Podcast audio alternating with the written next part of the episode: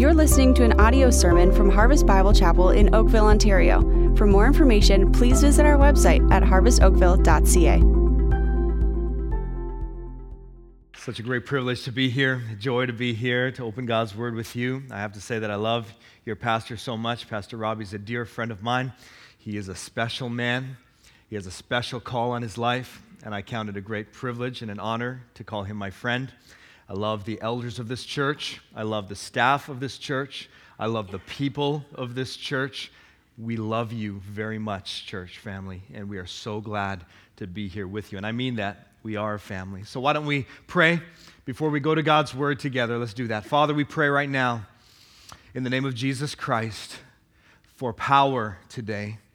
Power for me to preach, but also power, Lord, for your people to hear, to respond, to be changed.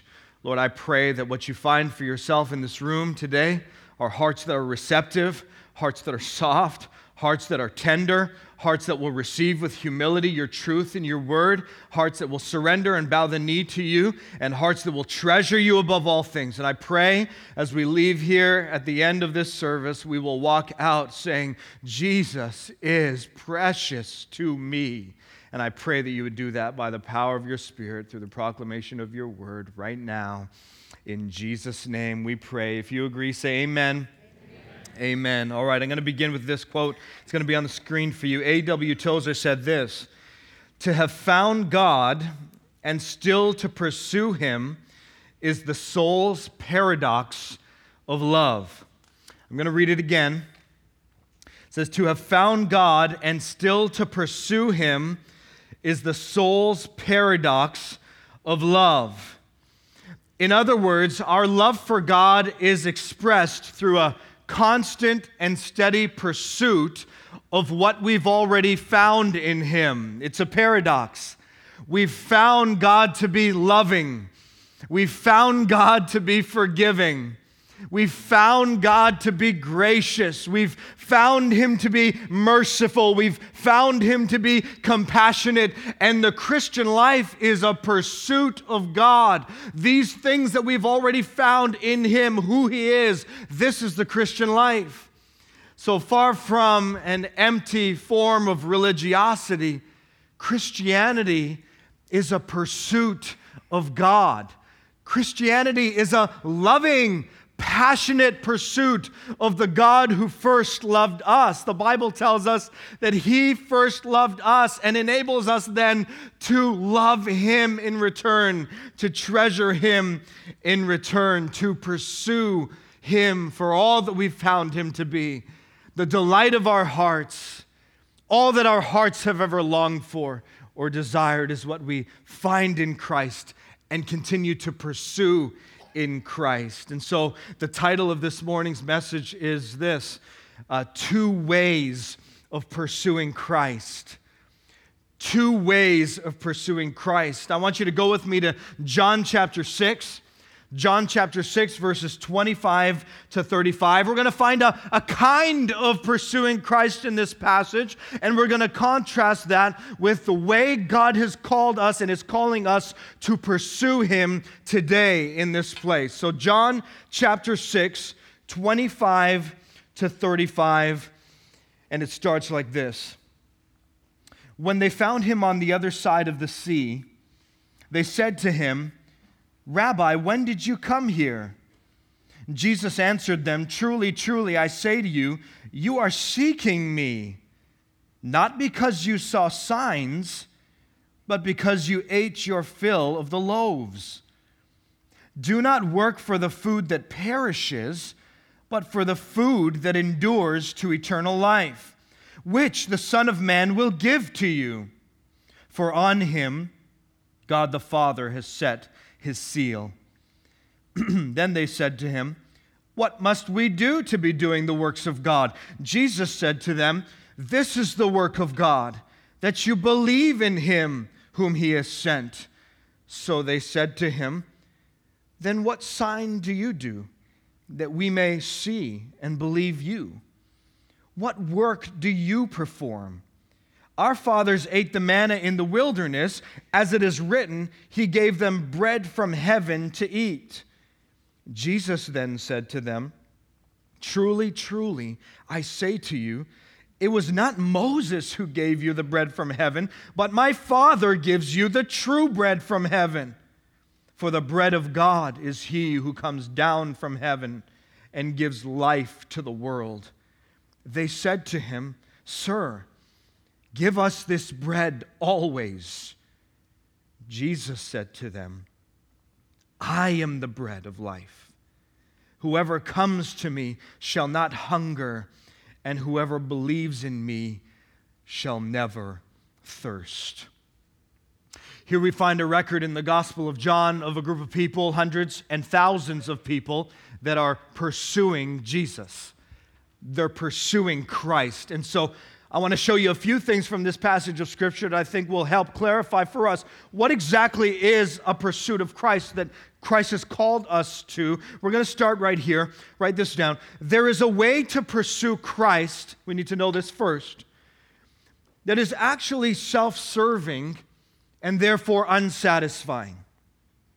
There is a way to pursue Christ that is actually self serving and therefore unsatisfying. I want you to see it in verses 25 to 26 again. It says, When they found him on the other side of the sea, see, they were looking for Jesus, they said to him, Rabbi, when did you come here? Jesus answered them, Truly, truly, I say to you, you are seeking me not because you saw signs, but because you ate your fill of the loaves. What's going on here? Well, we have to get a better grasp on what's happening in the context, the wider context. Before we jump in to understand this, we got to understand a little bit more about John chapter 6. John chapter 6 is like a standalone chapter in the Gospel of John. There are 71 verses. Full is the Gospel of John chapter 6. And everything happening in John chapter 6 is pointing to, it's moving towards who Jesus Christ is, what he's come to do, but specifically, what he's come to be for a lost and dying world. What Jesus has come to be for you and me. Why did he come? What has he come to be for me? See, he hasn't just come to do something, he's come to be something for a lost and dying world. So, verses 1 to 15 of John chapter 6 we have the feeding of the 5,000. You remember that? The miraculous multiplication of food with just two fish and five barley loaves. Jesus Christ demonstrates his authority over hunger by multiplying a small bit of food to feed thousands of people. Awesome. Then in verses 16 to 21, Jesus is found by his disciples miraculously walking on the water towards his disciples. In the midst of a raging storm, he reveals himself to be authoritative over nature and over creation itself, and he calms the storm. By the time we get to verse 25, our text today, the crowds they can't get enough of Jesus. It's the day after now the multiplication of the food, the feeding of the 5,000, and you have to understand hundreds and thousands of people are looking for Jesus. They're seeking Jesus. They're pursuing Jesus. Where is Jesus? They want to find Jesus. Now, notice Christ's response to all of this in verses 25 to 26 again. When they found him on the other side of the sea, they said to him, Rabbi, when did you come here? They didn't know how he got there because the disciples sailed away on the boat, but he didn't go with them. And all of a sudden, he ends up on the other side of the sea. Well, they didn't realize that he had walked his way along the water to get there, so they're confused. How, how did you get here? We didn't see you get in the boat. They ask him that question How did you come here? Notice that Jesus doesn't answer the question. Instead, Jesus answered them, verse 26. Truly, truly, I say to you, you are seeking me not because you saw signs, but because you ate your fill of the loaves. Now, it's important for us to understand that when John uses the word signs, and he uses the word signs all throughout his gospel. He's referring to something that Jesus has done that points to the greater reality of who Jesus is. Signs don't exist for themselves, they always point somewhere. And everything Jesus did, every sign Jesus performed, was to point ultimately to the reality of who he is. But what's happening here in the text is the crowds see the sign. The feeding of the 5,000 is the sign, and they get hung up on the sign. They love the sign. They want more of the sign, but they don't see what the sign is pointing to. That's why Jesus says, You're seeking me not because you saw the sign, meaning you're seeking me because you didn't, re- not because you saw what the sign is pointing to, but because you ate your fill of the loaves. Essentially, Jesus Christ is discerning something here in John chapter 6 that probably no one else sees. He's discerning that thousands of people are following him Thousands of people are pursuing him. Thousands of people are seeking him. But they don't really want him. They want what he can do for them. They want what he can give to them. There's a way to pursue Christ that is self serving and ultimately unsatisfying. On the screen for you, John Piper said this. He said, Jesus did not come into the world mainly to give bread, but to be bread. He did not come into the world to be useful, but to be precious. Oh, how many Christians receive him as useful. Or another way to put it is, Jesus Christ did not come into the world to assist you in meeting desires you already had before you were born again. He came into the world to change your desires so that He is the main one.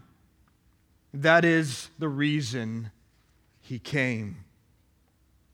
And so, loved ones, this is a word that my heart needs to hear frequently. This is a word I believe all of us need to hear frequently that Jesus didn't come into the world to be useful to me. Jesus didn't come into the world to be a nice supplement to my life. Jesus came into the world to radically transform my desires. Jesus came into the world to change my heart such that he becomes the object of my affection and my trust. He came into the world to be the object of my worship so that I smash all the idols that never satisfy my heart and I find in him, in worship of him, one that satisfies the deepest longings of my heart everything I've ever dreamed of, everything I've ever wanted, anything my heart could ever hope for is wrapped up in the God man, Jesus Christ. Jesus didn't come to give bread, he came to be bread. Bread that nourishes and satisfies your heart and mind. So let's go a bit deeper here for a moment and let's make this personal. Why do you pursue Jesus Christ? Everyone answer in their heart for themselves Why do you pursue Jesus Christ? Why are you here this morning? Why do you attend this church? Why are you part of a small group or an accountability group of some kind? Why do you seek Christ? Why do you pursue Him? And some of you say, I'm not exactly sure, Jason. Don't know exactly how to answer that. Not, how can I really know if I'm pursuing Christ with genuine motives or if I'm pursuing Christ from a self serving heart? How, how can I really know? Well, I want to show you a few things from the text. I want to show you three marks of a self serving pursuit of Jesus Christ, one that always ends up with our hearts remaining unsatisfied. Three marks of a self serving pursuit of Jesus Christ from our text. Number one, write this down. A self serving pursuit of Christ constantly tests Jesus. Constantly tests Jesus. Notice it in the text, verses 27 to 30. 27 says, Do not work for the food that perishes, Jesus says. Don't go after stuff that is temporary. He says, But for the food that endures to eternal life, which the Son of Man will give to you. For on him God the Father has set his seal. Then they said to him, What must we do to be doing the works of God? Jesus answered them, This is the work of God, that you believe in him whom he has sent. Watch this now, verse 30. So they said to him, Then what sign do you do that we may see and believe you? What work do you perform? What exactly is it that you do, Jesus, that we should trust you and believe in you? What, what exactly is it, the, the, the works you're talking about, the works that you perform? What do you do? Well, let's think about this for a moment. This is important. They've just witnessed Jesus feed over 5,000 people with just two fish and five loaves. And they say, Then what sign do you do, Jesus, that we may see and believe you? They're pushing him, they're pressing him. In addition to that, chapter 2 records for us Jesus miraculously turning water to wine, and the word would have spread about that. Chapter 4 shows us Jesus prophetically telling a Samaritan woman all about her life in his first meeting with her. He, he's no ordinary man. Later in chapter 4, Jesus miraculously heals an, an official's dying son. In chapter 5, Jesus heals an invalid of 38 years at the pool of Bethesda. The word would have spread. People in that crowd would have heard about the miracles Jesus had done and experienced yesterday, just yesterday the miraculous feeding of the 5,000, and yet they ask this question What exactly is it that you do, Jesus? That we should believe you and trust you? You see what's going on here in this text?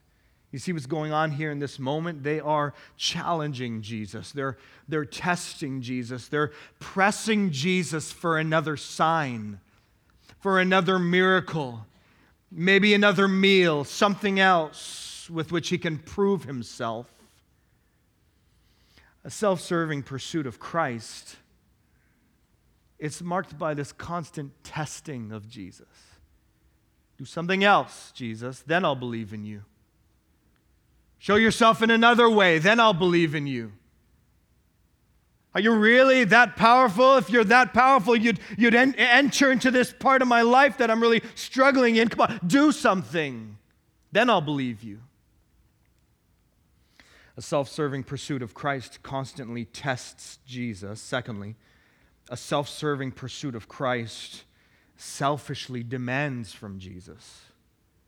Selfishly demands from Jesus. Notice verse 31 they say, Our fathers ate the manna in the wilderness, as it is written, He gave them bread from heaven to eat. So you have to understand what they're doing here. They're essentially comparing Jesus to Moses. Our fathers ate manna in the wilderness. Their understanding is that Moses brought down manna from heaven when they were wandering in the wilderness. You remember that? They're comparing Jesus to Moses.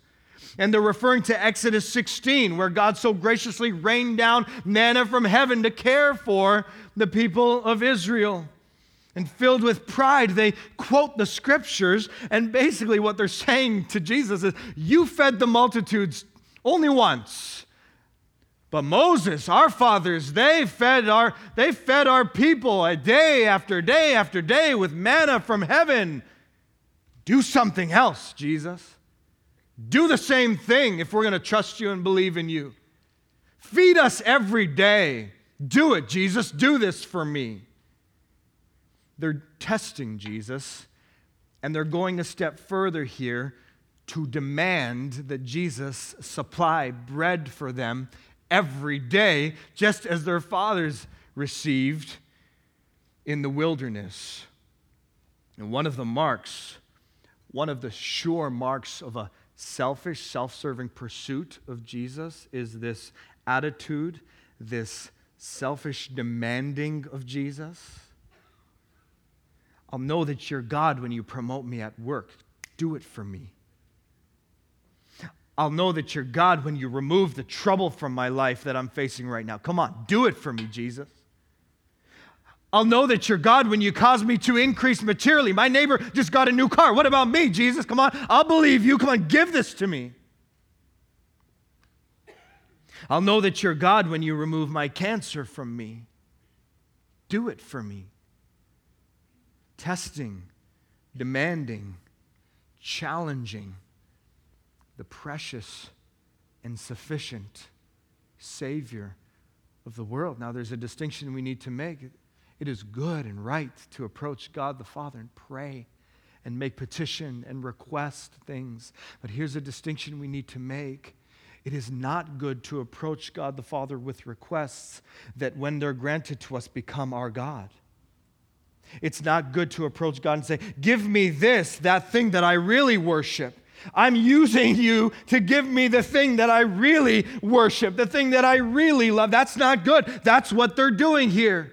They're coming to Jesus not because of who he is and who he can be for them. They're coming to Jesus because of what he can give them, what he can do for them. And they selfishly demand and test and challenge the one who is the sufficient Savior of the world. A self serving pursuit of Christ. Constantly tests Jesus it selfishly demands from Jesus.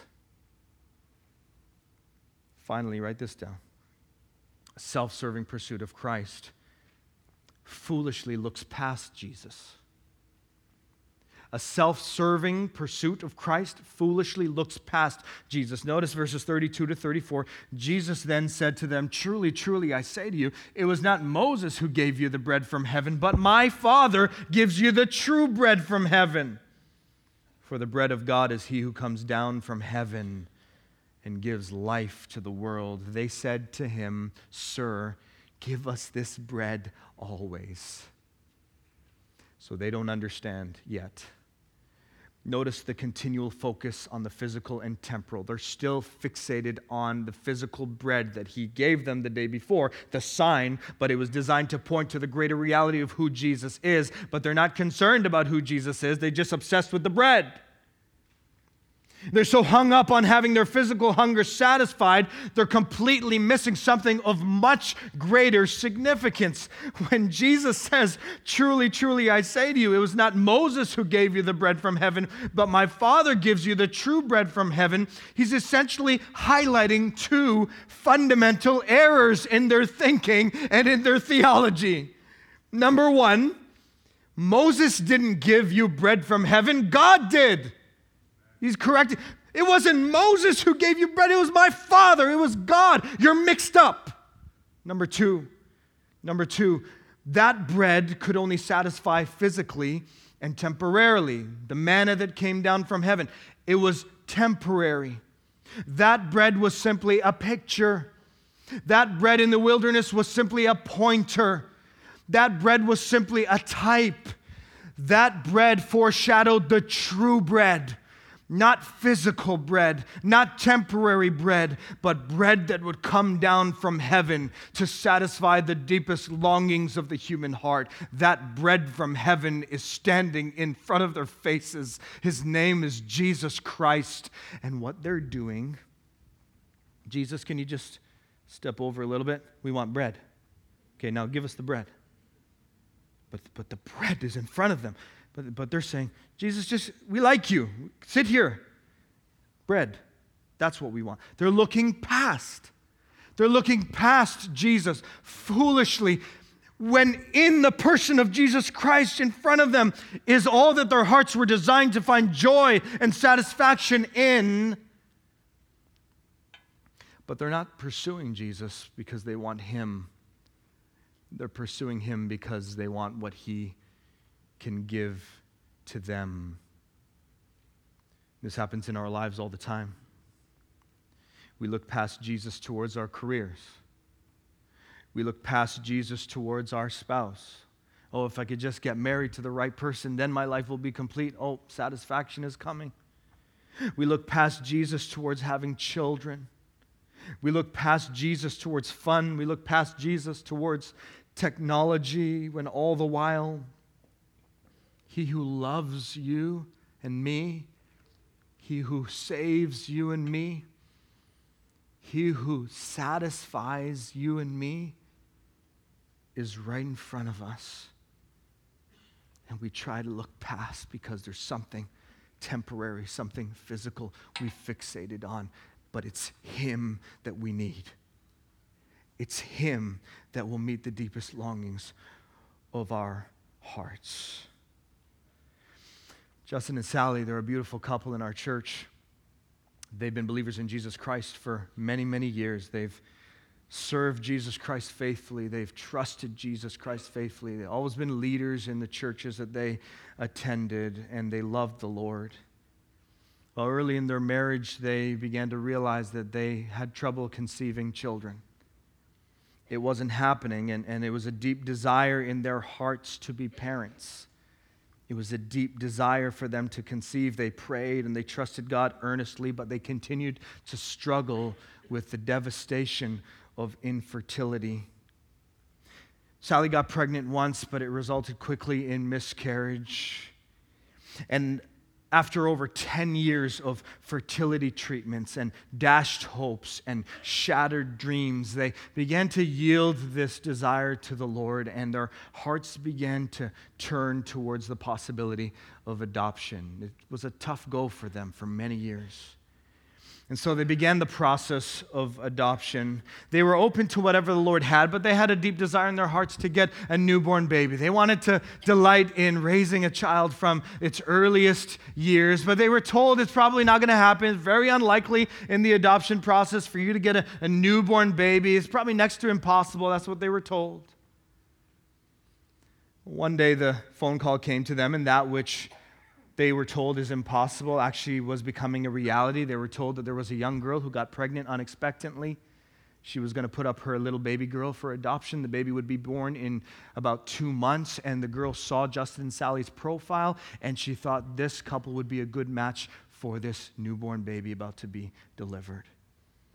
And so Justin and Sally were thrilled. This is what they'd been praying for. This is what they had hoped for. This was God answering their prayers. All of a sudden, now they were going to get to have a newborn baby. And so they went to the hospital and with hope filling their hearts because this was exactly what they desired. They picked up the newborn baby girl, like they just took the baby right from the mother's arms.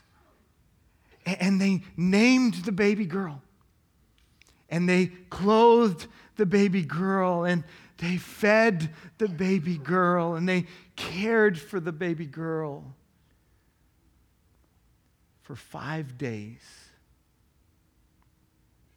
And I remember receiving the phone call. I answered and was met with Justin and Sally on the phone, sobbing and weeping uncontrollably.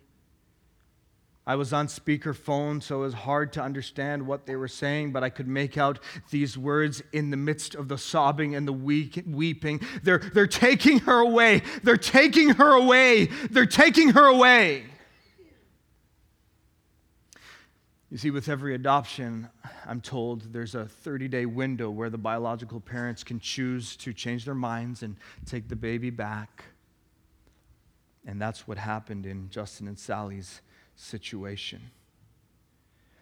All that they had prayed for, over 10 years of disappointment and dreams dashed and dreams crushed, and all of this culminating in the hope of a little newborn baby. And now, and now the baby is going to be taken away from them. They were crushed. That's an understatement. They were devastated. In total disbelief and unceasing tears and sorrow, they were forced to pack up the clothes. They packed up the formula, they packed up the diaper bag, they packed up the stroller and the bassinet and all the toys that had been gifted to them. They packed up their little newborn daughter and got in a car to drive the baby somewhere they would leave her and never to see her again. Needless to say, they went through a long season of tremendous grief and sorrow. Justin says he was so angry, so angry with God. He was so angry with God, he would fall to the ground. He tells me I would just pound my fist on the floor. Why, God? You, you gave this gift to us. You answered our prayers. Why would you allow this baby to be taken away from us? You came through for us, God, and banging his fists against the ground. Justin couldn't pray anymore. There was a season where Justin couldn't read the Bible anymore. He put it aside and he was angry. More time had passed, and Justin and Sally knew deep in their hearts that God had not left them. They knew deep in their hearts that God was with them, and they began to experience God in a very new way. Justin picked up his Bible again and began praying, and he describes it to me this way that one day there was just an overwhelming sense of peace that came upon him and Sally. An overwhelming, the pain didn't go away. It didn't get erased. The grief didn't go away. It didn't get erased. But oh, the peace that they were covered with, they can only attribute it to God. Justin says that they'd known Christ for many years, but I was talking to him on the phone a few days ago. He said, Our relationship with God was like brand new. They experienced the love of God in that devastating season in a way they'd never experienced before. They'd experienced the mercy of God in a way they'd never experienced before. They'd experienced the compassion of God in a way they'd never experienced before. They experienced the bread of life in a way they'd never experienced before. Justin and Sally discovered in the moments of their darkest moments of their lives, they discovered what it means that Jesus is bread for my soul. They discovered for the first time in a new way, in a brand new way, that our pursuit of Christ is for Christ. I don't pursue Christ so he gives me a daughter. I don't pursue Christ so he gives me a job. I don't pursue Christ so he gives me whatever. I pursue Christ for Christ. And in that pursuit of Christ, the heart is satisfied. There is pain in life, there's hardship in life. There's even tragedy and devastation. There's even confusion. Why do certain things happen in life? But, loved ones, for the believer in Jesus Christ, as we see in the life of Justin and Sally, there is rest for the soul. There is satisfaction for the soul, even when the walls are caving in on you in your life and what the world needs to see, loved ones, what Oakville and Burlington and Hamilton and Mississauga, what these people all around us need to see from this church is that not that Christ is satisfying when my bank account is full and the car's in the driveway and my marriage is going well. No, what they need to see is when I'm crushed, Christ is enough. That when everything is going horribly wrong, Christ is enough and He is my peace, and He is bread for my soul. See, the crowds in John chapter 6, they, they couldn't grasp this. They had their sights set on physical, temporal bread. And that's why they pursued Jesus, to give them something else. There is a way then to pursue Christ that is actually self serving and always unsatisfying. And the reason the self serving pursuit of Christ is unsatisfying is because when I pursue Christ to give me something that I'm really worshiping over here, if I happen to get that thing, when it fails me, not if, when it fails me, my heart ends up crushed. My heart ends up devastated. My heart ends up in despair because that which I've put my hope in, that which I've worshiped, that which I've pinned my hopes on has failed me. Now I'm crushed and unsatisfied. This is what the self serving pursuit of Christ does. It leaves us crushed and unsatisfied. But when we learn to pursue Christ for who he is, you cannot be crushed and unsatisfied with who He is. He is perfectly satisfying and perfectly sufficient for all that we need. And so there is a pursuit of Christ that's actually self serving and unsatisfying. I wonder if anyone in this room can identify right now something in your heart that if you just think for a moment, maybe the Spirit of God is illuminating something to you right now that you have been praying, you've been chasing Christ, but the, the reason you're chasing Christ is because the, the thing you really worship is what you're after right here. You want Him to give it to you. Maybe it's a marriage, maybe it's having children, maybe it's a new job opportunity. Maybe it, all these things are not, they're not bad in and of themselves.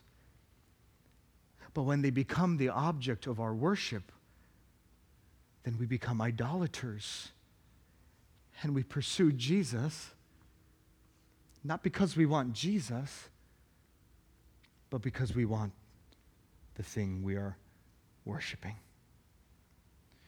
If you identify that today, one thing, two things, a pattern,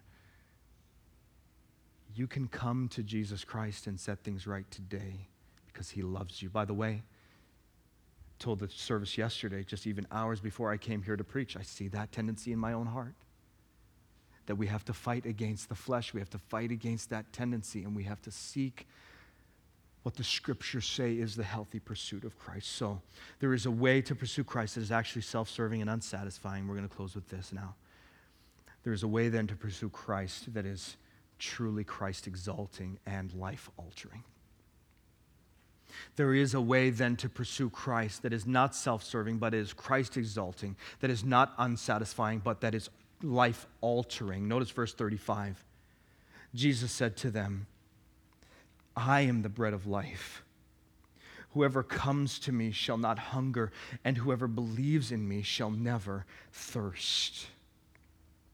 This is the first of seven I am statements of Jesus Christ in the Gospel of John. Seven very, very powerful statements that Jesus makes about himself. Jesus uses the words I am in an absolute sense, equating himself with the God of the Old Testament. So when Jesus says to the crowds, You're looking for bread, the physical bread that doesn't satisfy eternally, I am the bread of life. He's saying, I am God. I am God incarnate.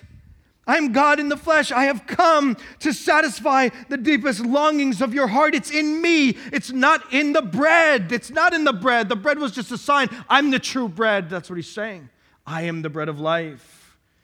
This means that Jesus didn't come to give us something primarily. Does Jesus give us good things? Of course, He does. He gives us so many good things. But primarily, Jesus didn't come to give us something, Jesus came to be something for us, to be something to us, to be a cherished, treasured, precious Savior. Because when we cherish Him, our hearts are satisfied. When we worship Him, our hearts are content. When we honor Him in His rightful place, our hearts are content. This is how He made us, this is how He designed us.